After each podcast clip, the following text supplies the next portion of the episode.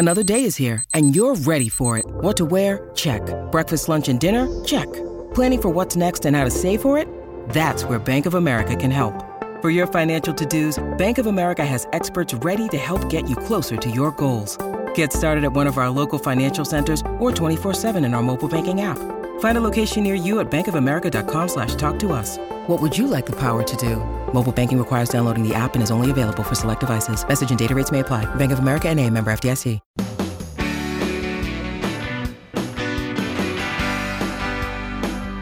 I'm so glad you're with us and welcome to the Clark Howard Show where it's all about you and that wallet of yours.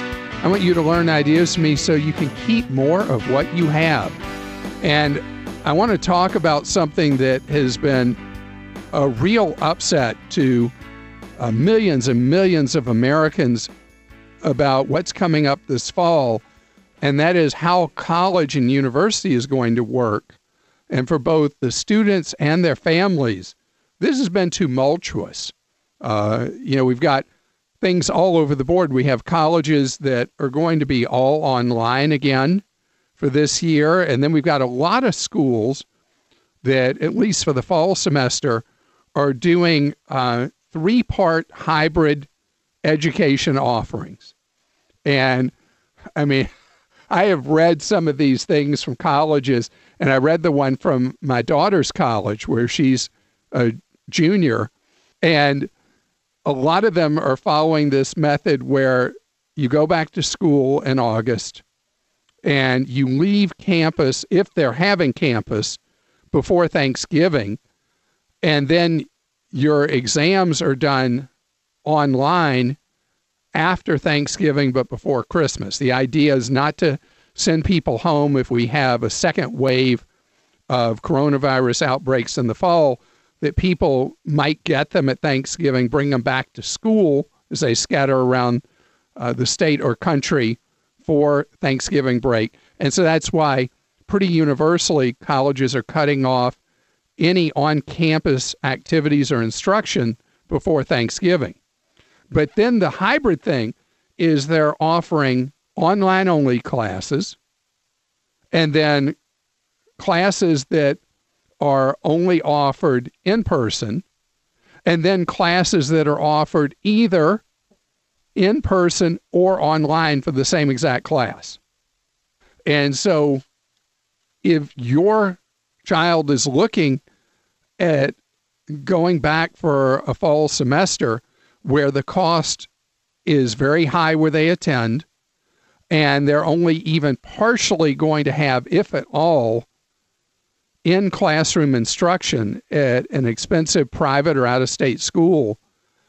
I want to tell you, my obsession with community college becomes a lot more relevant in this case, where why not pay micro tuitions instead of big or giant tuitions for a semester or a school year where you're not getting what you were paying for in a traditional college environment, especially at private colleges where you have the much smaller class sizes normally, you're losing all that specialness and still paying massive tuition. Because at community college, you're going to pay very little money. There are now, I think it's five states that for in state residents, community college is free now. Even if you have to pay, it's not a lot. Community colleges have so much smaller classroom sizes, whether they're virtual or they're in person, than most colleges, except for small liberal arts colleges. But if you're not even in the classroom at a small liberal arts college, why not take a class online or if they're having in person at a local community college? Because normally, as long as you have got pre approval that the credits will transfer back into the degree program at the school you're regularly attending, then why not if it's what I call fake school, this the way they did this spring with the online that uh, people had to do in a hurry, and teachers worked so hard, and professors and instructors and all levels of education. People did a heroic effort pivoting right away, but it's just not the same online as in person. So that's just my thought. And you may disagree with me, but why spend uh, fifty to eighty thousand dollars for a school year when you're not getting the experience that you were intending to have? It's time for your questions. You posted at clark.com slash ask and producers Kim and Joel alternating and asking these questions. Kim, who do you have a question from? This is from Steve in Colorado, and Steve says When I log into my credit card online to pay my bill, there's often special offers for additional cash back interest points over the normal cash back earning rate the card carries. For example, it might say I can get 5% cash back if I purchase something at XYZ for a particular date range. Yeah. And then it asks me to accept or decline the offer. So I have two questions for you. One, why are they asking my permission instead of just giving me the offer? And two, is there any downside to accepting these offers? For right now, I pay my card off at the end of every month and I always decline these offers. I'm wondering if I should start always accepting them. Always accept them.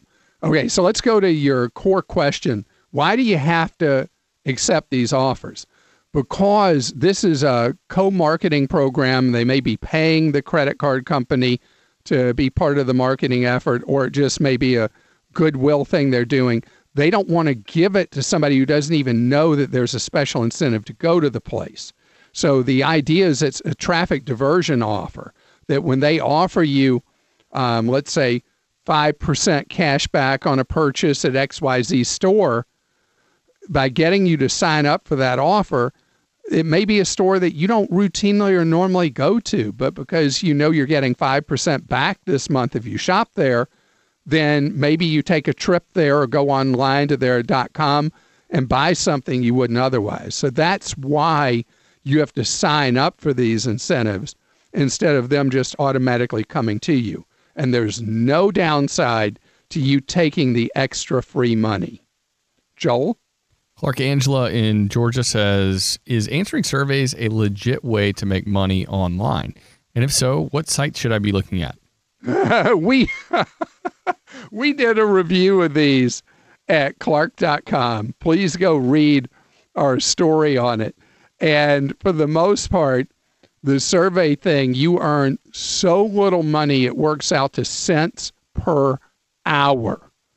So it was very difficult for us to find um, organizations that offer paying people for doing surveys where the money you earn was enough that made it worth doing so. I mean, seriously, most of them, you don't even hit a dollar an hour equivalent doing the surveys. Um, our writer Michael did that where he tested these, spent hours and hours doing these various survey opportunities, and he's got the breakdown for you on his story. And Kim, who do you have a question from? This is from Shay in Connecticut. Shay says, My wife and I are going to be sitting down with a CFP for the first time in our lives next week. We are in our late 20s. What are some questions we should be asking to determine if this financial planner is a good fit for us? Also, are there any red flags we should be listening for in his pitch? So, what you need to know is is that CFP a fiduciary? And you need them to sign a statement saying that they are, in fact, a fiduciary. What a fiduciary means is with a fiduciary standard, they put your interests first and that is all they're about. If you deal with a certified financial planner who is not a fiduciary, the problem is that they could put you into products that have higher costs for you or have commissions built into them that effectively reduce the amount of money you have. So you want to be certain that this individual is, in fact, a fiduciary. Being a CFP in no way means that somebody is a fiduciary. They have to be willing to do business only as a fiduciary if that is something they wish to do. Um, and I know that gets really confusing with all the certifications out there and all the rest. The standard that matters, the only one that matters, is that somebody is, in fact, legally a fiduciary representing you. Joel? Clark Althea in Georgia says, Is it best to buy a car with more miles that's a newer model, or is it best to get an older model that has fewer miles on it? So, within reason, I like for you to go back a model year or two and get a vehicle with much lower miles than get a more recent model that has very high miles. Uh, I discussed this recently involving the Hertz bankruptcy and trying to liquidate a lot of their inventory. That when I looked through, even though the deals were extraordinary on the inventory Hertz was liquidating, a lot of the vehicles as uh, 18 or 19 model years had extremely high miles on them. And as a comparison to that, I like for you to look back at, let's say, model year 2017, wherever you would buy a used vehicle, and find one with much lower miles. The sweet spot in the market is three model years back from current and under 36,000 miles on the odometer. Kim? Sharon in Florida says, I'm shopping around for car insurance and I'm wondering why, when I call a company for a quote, before they'll give me a quote, they always ask me, How much are you paying now and which insurance company are you using now? My question is if they're going to give me a straight and honest quote for no fault insurance, why do they need to know what I'm paying now? That is a great question. And, you know, I've never had anybody say that to me, that they were asked their current amount. I mean, you could fib and give an amount that is lower per six months than what you're actually paying. So they're not just trying to beat what you have by $10 or something and if you gave them a quote substantially lower, then they've got a much harder target to to meet or beat, and they may well do so. But asking for that information sounds like uh, trying to reduce what kind of offer they're actually going to make to you. Joel? Clark James in Texas says, I'm rebuilding my credit right now. My current score is around 746. I have just a few credit cards that I pay off every month, a mortgage, and two auto loans that each have 12 months left. I'm worried what will happen to my score though when these auto loans are satisfied and closed. Do you have any advice for me to keep my score up when that happens? So, credit cards are the key once you no longer have installment debt. And a case where you have no other forms of debt, but 746 is a very solid credit score. I want to make sure that you have at least two credit cards uh, even if you're carrying no other forms of debt and you have a solid credit history, I want you to have three credit cards from three different issuing institutions. Use all three of them.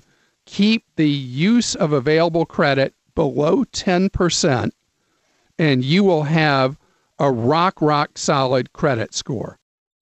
When you need mealtime inspiration, it's worth shopping Kroger, where you'll find over 30,000 mouthwatering choices that excite your inner foodie. And no matter what tasty choice you make, you'll enjoy our everyday low prices, plus extra ways to save, like digital coupons worth over $600 each week. You can also save up to $1 off per gallon at the pump with fuel points. More savings and more inspiring flavors make shopping Kroger worth it every time. Kroger, fresh for everyone. Fuel restrictions apply. Chase joins us on the Clark Howard Show. Hi, Chase. Hi, Clark. Uh, it's great to talk to you. I've been listening to your shows for a while now with my dad when I'm on uh, long car rides. Well, I understand that you like to play video games just like my son does, and he tries to get me to sit with him and watch him play, and I just get cross eyed in like 15 seconds.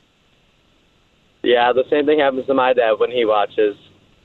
Is there a particular game that's your favorite or that you're the best at? Um, I still play a lot of Fortnite. It's not as big as it used to be, but it's still something I enjoy playing with friends. Well, your question for me concerns video games. Tell me about it. So basically, uh, about a week ago, I was playing against another player online, and we were doing what's called a wager. So I play against him for money. And he said if I won, uh, he would pay me the twenty dollars when he got his next paycheck. So I ended up winning, and he said to send me my email or send him my email um, for my PayPal so he could send me the money. But I was wondering if that's a risk at all with sending an email if they could hack into my PayPal or mess with anything in my account. Yeah, it's it's a pretty risky thing because so often there's total anonymity with who you're playing against. And so there are a few things that you should know and one is that people will pretext meaning that they want to send money to your PayPal account with the intent of actually cracking into it and pulling money out uh, through that portal or gaining access to your email and other things. So, one protection I like for you to do if you are going to do um, video gaming for money is to set up a separate PayPal account with a separate bank account tied to it that you have minimal money in and that you use a different email address that's only used tied in with that online account and that PayPal account. So, in other words, you wall off your existence, the email you normally use, the PayPal account you might normally use, and the bank account you normally use so that you're hermetically sealed in those three areas so that if somebody was up to no good, and I can go through a long list of things that would make you paranoid, um, if somebody was up to no good, there's nothing they're going to be able successfully to do, really. All right. The other thing I had was I know there was an option for a PayPal.me, and then you put a link at the end. Is that safer, or is it still better to just set up a totally separate account? Uh, so that that may be a step that would help, but I really like the whole separate thing because All what right. you don't want is somebody to get at the core of your life, your regular email address, your regular bank account, your regular PayPal account. So when you're paying people, you pay people through your regular account. When you're receiving money, the money goes into this alternative PayPal account. All right. Thank you. That makes a lot of sense. It was uh, a lot of help. Thank you for speaking with me today. Thank you, and I hope that you're such a great gamer that you make a lot of money. Sounds good. Have a nice day. You too. It's my pleasure to welcome you here to the Clark Howard Show, where it's all about you being empowered with knowledge so you have more control over your wallet and your financial future. And I want you to know that what you heard me say this is about is about you being empowered so you have more control over your future.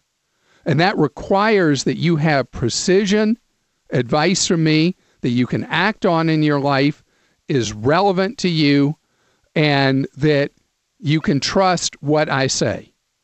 So there are times you'll hear me and you'll say that you think I'm out of my mind, you're thinking to yourself, or you think I gave bad advice or guidance or incomplete information or bad opinions. So that's why we have clark.com slash clarkstinks, where you can go give me the feedback I need and other people can see what you've said and they can comment on it, agree, disagree. And then most weeks, we have a Clark Stink section on the show where highlights from your post are read by producers Kim and Joel. I should have never encouraged you to speak. You must think I'm pretty stupid. You should be ashamed of yourself. Well, maybe I'm wrong. Maybe I'm wrong. Maybe you're right, pal. All right, Clark, are you ready for this? Of course. All right, here we go. This first one is from Joe, and Joe says, Clark, I am very grateful to all of the great advice you've given. However, I disagree with the idea of having students return in the fall. The students' social interactions are indeed important, but not as important as their health and that of their family members. The district that I work for is proposing to start school in the fall, but they are not going to apply any social distancing in school buses. They are also making masks optional for the students to wear and for the staff. As a father, this concerns me because I have a newborn and I know of other teachers who have underlying conditions or have children with underlying conditions. In addition, if students are allowed to return, the interaction they'll have with other students will be minimal. Our district has informed us that lunch and recess will take place in the classroom and that all desks will be facing forward rather than in groups, so no group work. Clark, I believe that students are resilient, and once we have this situation under control, they can grow socially under safer circumstances. Sincerely, a disappointed but still a fan. Thank you for your post. And this stuff isn't easy. And we've had um, a failure in the psychology in the United States with particularly men being resentful and unwilling to wear masks and communicating to others that masks are not necessary. The reality is, masks are one of the most effective ways to reduce the spread of coronavirus, something we didn't know. Uh, the, the epidemiologists, the public health professionals didn't know that for sure. Now they know that with near certainty that the masks help reduce the spread. And one of the events that occurred that was a real convincing thing was what happened in that hair salon in Missouri, where two stylists that were masked up both had coronavirus and had uh, done the hair of, I think, 58 people, and they went zero for 58 in spreading the coronavirus. The masks protect others, not yourself. And I don't know why it's macho to spread coronavirus potentially to someone else. So the mask thing, we've got to make mandatory in the schools. Uh, the school bus thing you said is potentially concerning. And anybody who's vulnerable has a pre existing condition, there needs to be some kind of way that they can um, take education without being in the classroom. But I do respectfully disagree with you about kids' development. I think they're really missing something by not having that time with their peers. Joel?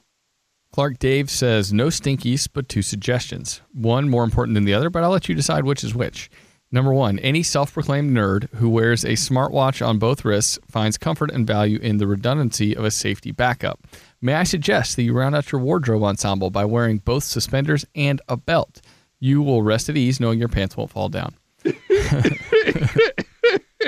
know I can't get this through this. Wait, wait, wait, wait! I'm about to put on a third smart oh, device. Oh, say it ain't so. I'm getting the Oura Ring, so I'll have the Samsung smartwatch. I have the Active Two.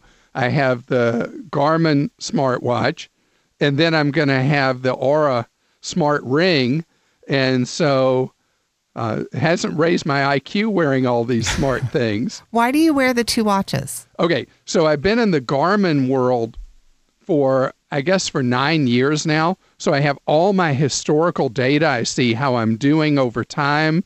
Uh, you know, I'm I'm now in, in uh, a Medicare card holder. I'm 65, and so knowing that I'm maintaining good fitness is really important to me. And I wear the Samsung smartwatch because I'm really into all the smartwatch kind of functions. I can do Dick Tracy and talk to people from my watch. I can do verbal commands to my watch, all that kind of thing. And so my phone doesn't even have to be on me, it can be nearby. So that's why I wear these two. All right, let's get to Dave's number two suggestion. He says many listeners call for advice regarding wills. Most procrastinate due to the complexity, expense, and effort required to make a will. Your advice is sound, but you omit a very important preliminary step. Everyone should always, always name a beneficiary on every insurance policy, financial account, retirement account, and property when possible. Naming a beneficiary is simple, free, and requires very little effort. Naming a beneficiary should always be the first step in long term financial planning, much like putting on pants and a shirt before putting on your suspenders. oh, and one thing about beneficiary designations, thank you for that suggestion um, we'll do a beneficiary designation. Then life will happen in many intervening years, and we will have somebody as our beneficiary who we did not intend anymore.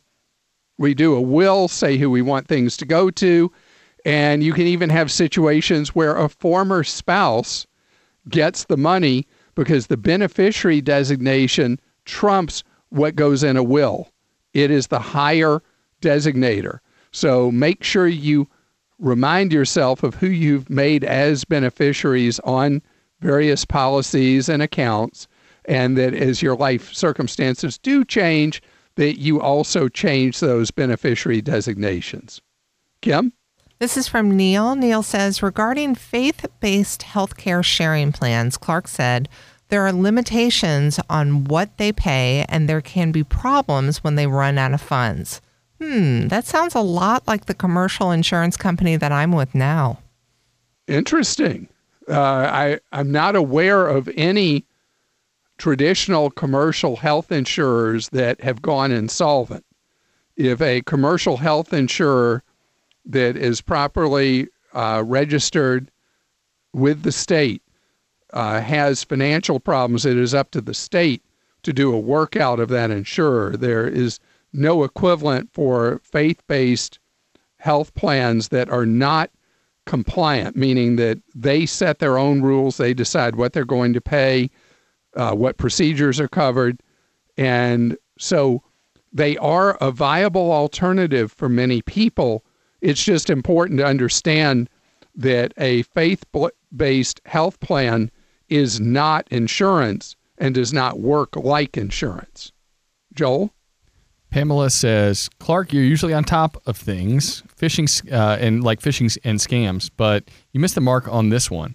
There's a caller asking about an Amazon email telling her she needs to update her Alexa account. I've received several of these. All you need to do on this one and with all phishing emails is hover over the email address with your mouse and you'll see who it's coming from from and then move it to junk. That is a great great suggestion and it's one that I forget to add as part of talking to somebody about a scam. And great that you did so. A lot of times, people, though, are seeing these things on their phone, and it's many times not as easy to hover over the bar on your phone, but that is a great tool to protect yourself from the scams. Kim? William says Clark couldn't vote and then he whined about it on TV. I say you could have voted absentee. Or you could have voted early. I really can't believe you missed out. So, to tell you the whole story, I did register for absentee. I registered as an absentee voter two months before the primary day, and my uh, college daughter did, and my wife did, and only my daughter's absentee ballot ever came. In our jurisdiction, tens of thousands of people's absentee ballots never arrived. I then went to try to vote three different times, and each time the line was multiple hours long. And Kim, you were able to vote after how long did it take you when it was, you went it was person? A, it was a little over two hours. And so voting should not be, particularly for a, a non-presidential general election, it shouldn't take multiple hours to vote because of the low percent turnout in these things. So it was just a complete mess up. A lot of states and jurisdictions around the country are not ready for the elections this year. And we need to make sure that people have the ability to express their constitutional right. And so I am going to, again, uh, hope over experience, file for another absentee ballot and see if it comes this time. Joel? Clark Roberts says, not a stink, just a cringe when you push target date funds for retirement. Over the years, a fund with bonds in it will underperform the S&P 500. Most retirees will have Social Security, which is a super bond for safety and index for inflation. That will be their bonds. I've been retired for over 30 years. I have no bonds in my investment account. I appreciate your post very much. The the reality is that most people who have money in a 401k or Roth IRA psychologically can't handle extreme short term losses. So you balance out a portfolio to reduce the volatility of the overall money in an account. You know, there's a big area of economics now called behavioral economics that looks at not what, like you're looking at it from a 100% rational viewpoint, but that's not how most of us are wired. And that's why it's important in target date retirement funds that they do become more conservative as people approach retirement so that you reduce the level of freak out in a market decline close to that target date. I want to tell you how much I appreciate you taking the time to post on Clark Stinks because it really helps me to see how I'm communicating ineffectively or where I'm giving an incomplete, not giving the level of information I should. Please, when I disappoint you, take the time to go to clark.com slash clarkstinks and let me know. This episode is brought to you by Progressive Insurance. Hey, listeners, whether you love true crime or comedies, celebrity interviews, news, or even motivational speakers, you call the shots on what's in your podcast queue, right? And guess what? Now you can call the shots on your auto insurance too. Enter the Name Your Price tool from Progressive. The Name Your Price tool puts you in charge of your auto insurance by working just the way it sounds. You tell Progressive how much you want to pay for car insurance. Then they'll show you a variety of coverages that fit within your budget giving you options. Now, that's something you'll want to press play on. It's easy to start a quote, and you'll be able to choose the best option for you fast. It's just one of the many ways you can save with Progressive Insurance. Quote today at progressive.com to try the Name Your Price tool for yourself and join over 28 million drivers who trust Progressive. Progressive Casualty Insurance Company and Affiliates. Price and coverage match limited by state law. Wilma is with us on the Clark Howard Show. Hi, Wilma. Hi, Clark. How are you? I'm so happy to be able to speak with you. Well, thank you, Wilma. It's wonderful having you here.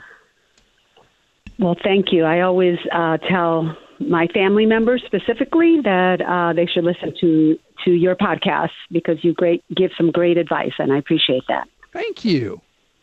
So, my question: I am 63, and I'm currently still working and I do have a military pension. Well, thank you so, for your service to our country. Which branch were you in? Army. Well, thank you for that. Well, thank you, uh, and same to you because I know that you are also uh, part of the military. So, 19 um, years soon. Oh, wow, awesome! That's awesome. So you're almost there. So, so my current job, I do have a pension with them also. Wow. so, And by the way, I have IRAs that I have also invested on my own, so I, I have all that. So my question is, if I choose to retire before I receive the age of which is 66 and a half for me for full Social Security benefits, how would that affect what I receive for Social Security? Since that's let's a, say I retire next year at the age of 64, what happens? All right, so that's a great question. So I'm actually going to flip this on its head and shock you. With your military pension, which gives you roughly 50% of your final duty pay, is that right? A little bit over, yes, because I okay. was 24 years. Uh-huh. Yeah, so you get that, and then mm-hmm. you're going to have this pension from the other job you've been at. What percent of your costs of living will those two pensions cover? You mean what I I cover what I have now? What you yeah? To... So what you typically spend. So what you're going to have from the military pension, this other pension, is it enough for you to live on just from those? Yes, absolutely. I don't. All I have debt is I have a current car payment that I could pay off if I want to because I have money in savings, and then my mortgage. Okay, I so can... I'm going to surprise you. Even if you bag work at 64 or 66 or whatever, it would best serve you to wait till age 70 to take Social Security because you get an embedded return essentially of 8% increased benefit for every year you wait to receive it. And since you don't need it to live on in the immediate future, even if you did quit working because of the income you'd have from the pensions, the benefit of you waiting to get a much larger check is that that becomes the base for all the cost of living adjustments over the years. And later in life, if you are blessed with really long life, you'll get much, much larger Social Security check supplementing your income than you would otherwise. Okay, so what I'm hearing you say that if I retire at 64 and I wait an additional six years to the age of 70, which you've talked about the age of 70 a lot in your program, which you're waiting to the age of 70, correct? Exactly. Then whatever I I don't put in because I haven't worked for those six years. Oh, you'll have put it to enough. You'll have enough years of service. Don't fret that. You'll be okay. But I can tell you if you're willing to spend, I think it's 40 bucks. There's a software program that takes you a while to put in all the variables, but it will give you the exact right answer for your situation. And it may even give a different answer than my wait till 70 for you. And it's called maximizemysocialsecurity.com. So set aside about 90 minutes to answer all the questions they have for you and get an answer from it. And I think you'll be very happy with what you're able to find out by doing that. And again, thank you for your 24 years of service in the U.S. military. You're listening to The Clark Howard Show. Thanks for joining us today. The Clark Howard Show is produced by Kim Drobes, Joel Larsgaard, Deborah Reese, and Jim Ayers. And remember, 24 hours a day, we're there to serve you at clark.com and clarkdeals.com.